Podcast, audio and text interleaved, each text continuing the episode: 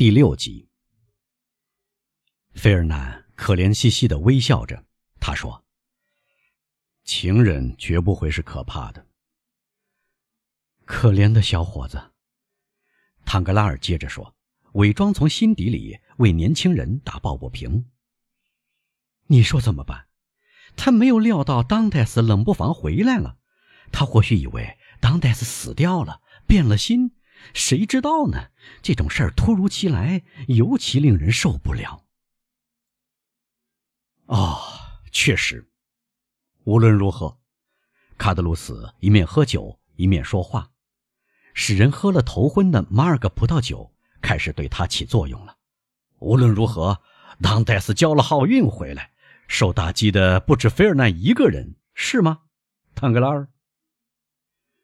是的，你说的不错。我几乎敢断言，这也会给他带来不幸。没关系，卡德鲁斯又说，倒了一杯酒给费尔南，又在自己的杯里斟上第八杯或者第十杯酒，而唐格拉尔仅仅抿一抿而已。没关系，暂且让他娶上梅赛德斯，美丽的梅赛德斯，至少他是为此回来的。这段时间。唐格拉尔用洞察入微的目光盯住年轻人，卡德鲁斯的话像融化了的铅一样注入青年的心里。什么时候举行婚礼？他问。啊，还没有定局。菲尔南咕噜着说：“不要举行的。”卡德鲁斯说：“就像当泰斯要做法老号的船长一样，千真万确，是吗，唐格拉尔？”听到这意外的打击，唐格拉尔颤抖了一下，转向卡德鲁斯。这回他细细查看着卡德鲁斯的脸，想看看这一击是不是预谋的。但他在这张几乎已经醉意醺醺的脸上只看到艳羡。那么，他斟满三只酒杯，说：“我们为美丽的卡塔卢尼亚姑娘的丈夫埃德蒙·当戴斯船长干杯。”卡德鲁斯用不灵便的手将酒杯举到嘴边，一饮而尽。菲尔南拿起他的酒杯，往地下掷得粉碎。咦，咦，咦！卡德鲁斯说：“那边在小丘之顶，卡塔卢尼亚人的村子那个方向，我看见什么来着？瞧啊，菲尔南，你的眼力比我好。我想我眼睛看东西开始模糊了。”你知道酒是骗人的东西，可以说一对情人肩并肩、手拉手往前走。上帝原谅我，他们没有怀疑到我们在看他们。瞧，他们在拥抱。唐格拉尔不放过费尔南的苦恼不安，费尔南眼看着脸容大变。您认得他们吗，费尔南先生？唐格拉尔问。是的。菲尔南用微弱的声音回答：“这是埃德蒙先生和梅赛德斯小姐。”啊哈哈！您瞧，卡德鲁斯说：“我可认不出他们了。”喂，当戴斯，喂，漂亮的姑娘，到这儿来一下，告诉我们什么时候举行婚礼，因为菲尔南先生非常固执，不肯告诉我们。你住嘴好不好？唐格拉尔说：“假装阻止卡德鲁斯。”卡德鲁斯带着醉汉的倔劲，从凉棚探出身去。“好好坐稳了，让有情人安安心心恋爱吧。瞧，你看菲尔南先生，学学他那样，他多么有理智。”或许菲尔南被唐格拉尔逼到绝路，像头枪斗牛士刺中公牛一样去刺激他，他终于暴跳起来。因为他已经站起身，仿佛养精蓄锐，扑向他的对手。可是梅赛德斯笑声朗朗，十分坦然，抬起俊俏的脑袋，闪射出明亮的目光。于是费尔南想起他做过的威胁：如果埃德蒙死去，他也不活了。他泄气地重新跌坐在椅子上。唐格拉尔相继打量着这两个人。一个醉得犯傻，另一个被爱情主宰了。我在这些傻瓜身上会一无所获。他喃喃地说：“我真怕待在一个醉鬼和一个懦夫之间。这个嫉妒成性的家伙喝得酩酊大醉，而他本该醉心于怨恨。至于这个大傻瓜，别人刚刚从他鼻子底下抢走他的恋人，他却一味哭泣，像个孩子一样叫苦不迭。然而，这气得您眼睛闪闪发光，像善于报仇雪恨的西班牙人、西西里人和卡塔卢尼亚人一样。”气得您捏紧拳头，像屠夫的大铁锤那样，能稳稳当当的砸碎牛头。埃德蒙的命运准定获胜，他会娶到漂亮的姑娘，他会当上船长，嘲笑我们。除非一丝阴险的微笑浮现在唐格拉尔的嘴唇上。除非我插手，他补上一句：“喂！”卡德鲁斯继续喊道。拳头撑在桌上，半抬起身。喂，埃德蒙，你居然看不到朋友，还是你已经骄傲的不屑跟他们说话呢？不，亲爱的卡德鲁斯，当戴斯回答：“我并不是骄傲，我是太快乐。我想，幸福比骄傲更加使人视而不见。”好极了，倒是一种解释。卡德鲁斯说：“你好，当戴斯夫人。”梅赛德斯庄重的鞠躬致意。他说：“我还没有叫这个姓，在我的家乡，据说在姑娘的未婚夫还没有成为她的丈夫之前，就用未婚夫的姓来称呼她，这会带来不幸的。因此，请您叫我梅赛德斯。必须原谅这个好邻居卡德鲁斯。”当戴斯说：“他说的差别不大。如此说来。”婚礼就要马上举办喽，当戴斯先生。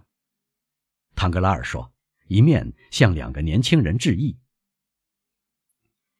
尽早举行，唐格拉尔先生。今天在我父亲那里谈妥了，明天最迟后天，就在这里的储备酒店举行订婚晚宴。我希望朋友们都来参加。对您说过了，您在邀请之列，唐格拉尔先生。对你说过了。你也是一位卡德罗斯。菲尔南呐，卡德罗斯嘿嘿的笑了几声，说：“菲尔南也算一位吗？”我妻子的哥哥就是我的哥哥。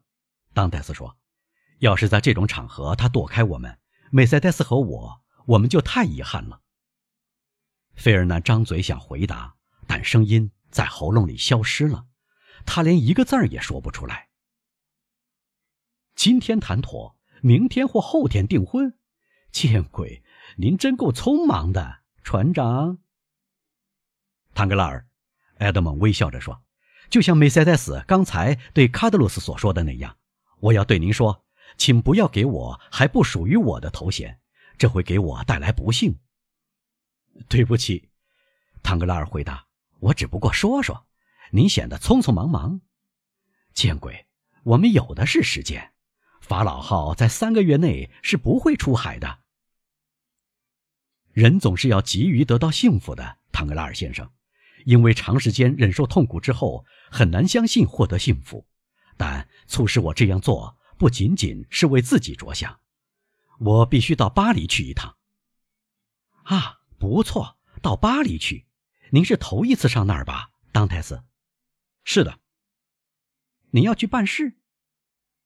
不是我自己的事，要完成我们可怜的勒克莱尔船长的最后一个委托。您明白，唐格拉尔，这是神圣的。再说，请放心，我去去就回来。是的，是的，我明白。唐格拉尔大声说，然后放低声音。到巴黎一定是为了按地址去送那个元帅给他的信。没错，这封信使我生出一个主意。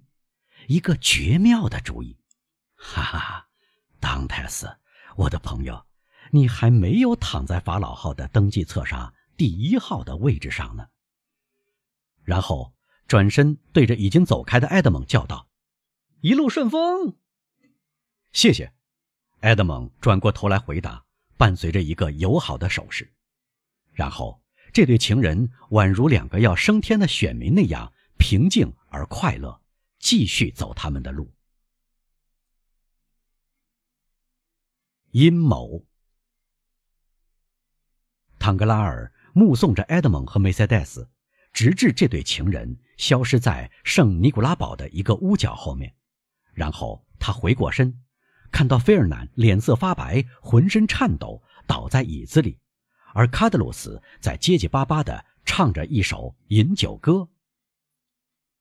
啊，亲爱的先生，唐格拉尔对菲尔南说：“我觉得这门婚姻不能使大家都高兴。”他使我绝望，菲尔南说：“您一直爱着梅赛德斯吗？”“我一直深深爱着他。”“很久了吗？”“从我们认识开始，我始终爱他。”“可是你却待在这儿拉头发，却不去找挽救的办法，见鬼！我想不到你们卡塔卢尼亚人会这么窝囊。”您叫我如何是好？费尔南问。我怎么知道？